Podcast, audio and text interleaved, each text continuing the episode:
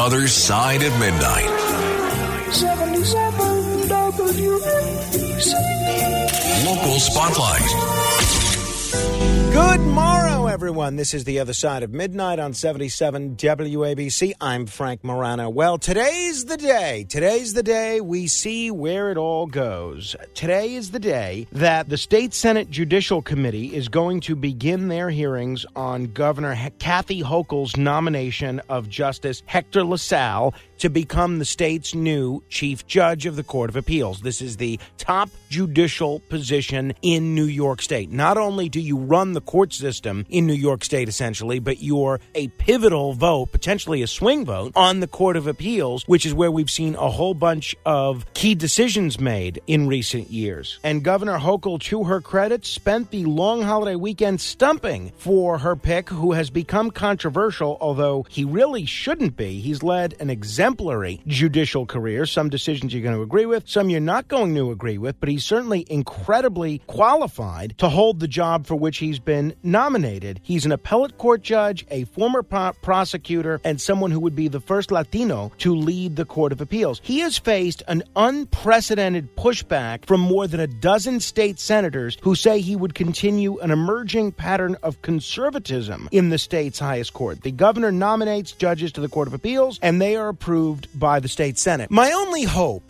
is that Justice LaSalle is given a full vote by the New York State Senate. I think if he's given a full vote, he's likely to be confirmed. But even if he's not, at least we'll know where every state senator in this state stands on the issue of his confirmation. If they allow the Judiciary Committee to stop LaSalle's nomination from getting to the floor of the state Senate for a full up or down vote, that would be a real travesty. And you know who's saying that? Not just me, not just the Latino leaders in the state, but the former Chief Judge of the Court of Appeals, Jonathan Lippman, who I think you would have to consider, if you look at his career on the bench, an absolute progressive. The state constitution says that the governor nominates judges for the Court of Appeals appeals, and then it's the advice and consent of the state senate that leads to that person being confirmed or not. It doesn't say the advice and consent of one committee on the state senate. So even if members of this committee are opposed to Judge LaSalle's nomination,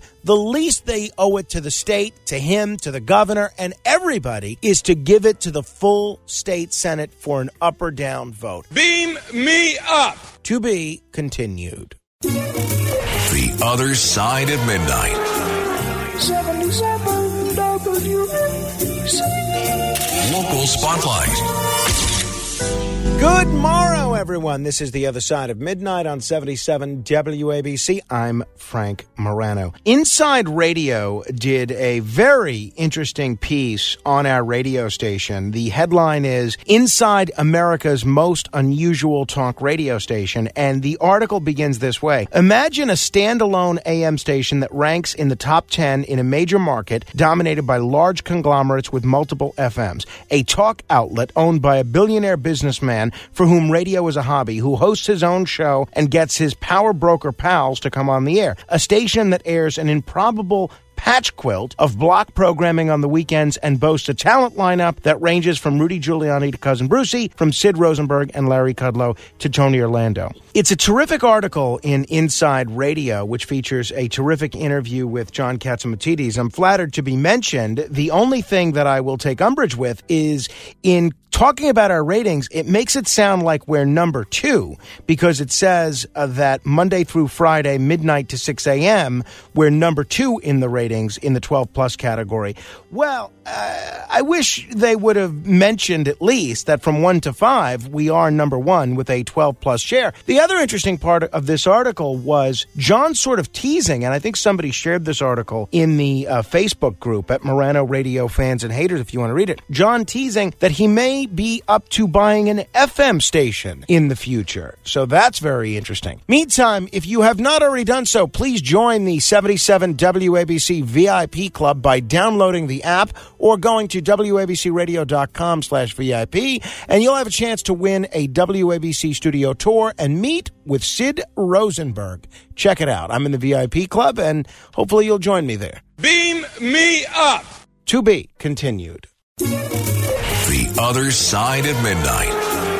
77 WABC. Local Spotlight.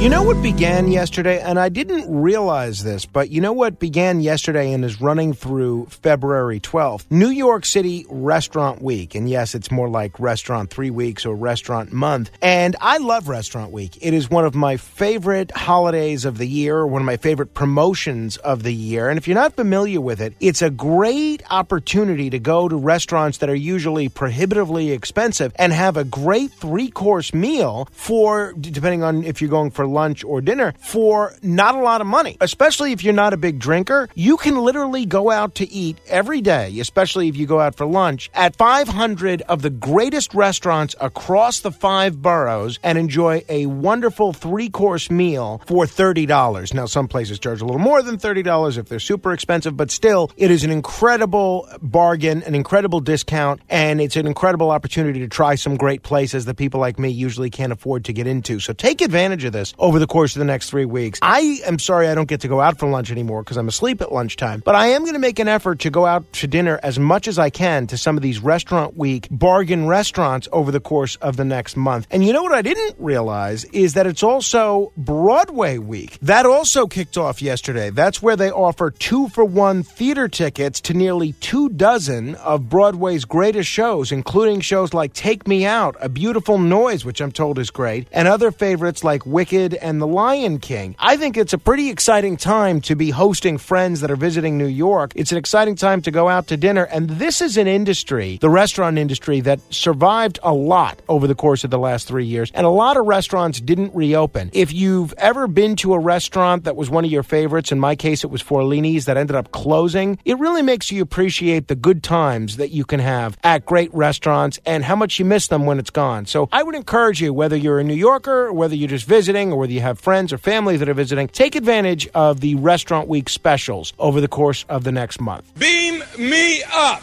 To be continued. The other side of midnight. 77 WABC. Local Spotlight. Last Thursday on the AC report, my friend Tom Forkin joined us, and we were talking about this incredible situation with whales washing up on the Jersey Shore, not just on the beach on Atlantic City. And you know what's happened since then? They've washed up on the beach in Brigantine as well. And Tom Forkin said that he and other people, because he runs a surf school there, and he's been an activist a long time, a lawyer, he's very juiced into the maritime community over there. What Tom Forkin said is that there's speculation that some of the sonar mapping that they're doing to prepare for the construction of these offshore windmills is actually leading to these whales' navigation being screwed up. Since that conversation, another whale washed up on the shore in Brigantine. And what Tom Forkin is asking for, what Congressman Jeff Van Drew, who we may try and get on tomorrow, and a bunch of other people have been asking for, is just a pause. Just a pause to find out what's going on and see if the death of these seven whales is tied to the prep work for offshore wind. I don't think a pause is too much to ask. How many more whales need to die before we determine if this is the cause? And I have to tell you, I'm incredibly disappointed in New Jersey's governor, Phil Murphy. He said on Friday that he doesn't believe the state should hit pause on offshore wind development despite a seventh dead whale being stranded on a New Jersey or New York beach in just over a month. He was asked by NJ Advanced Media if developers should stop survey work prior to construction, and the governor's response was no, I don't think so. This was hours after a New Jersey congressman, a state senator, and a whole bunch of other elected officials joined the chorus of people calling for a moratorium on offshore wind pre construction amidst an investigation into the potential harm to whales. I can understand where the governor's head is on this. Of course, there should be a pause. And if it's demonstrated that the wind farms and the sonar mapping for the wind farms don't have anything to do with the whale deaths, then you continue. But what's the harm in just a brief pause? Beam me up. To be continued.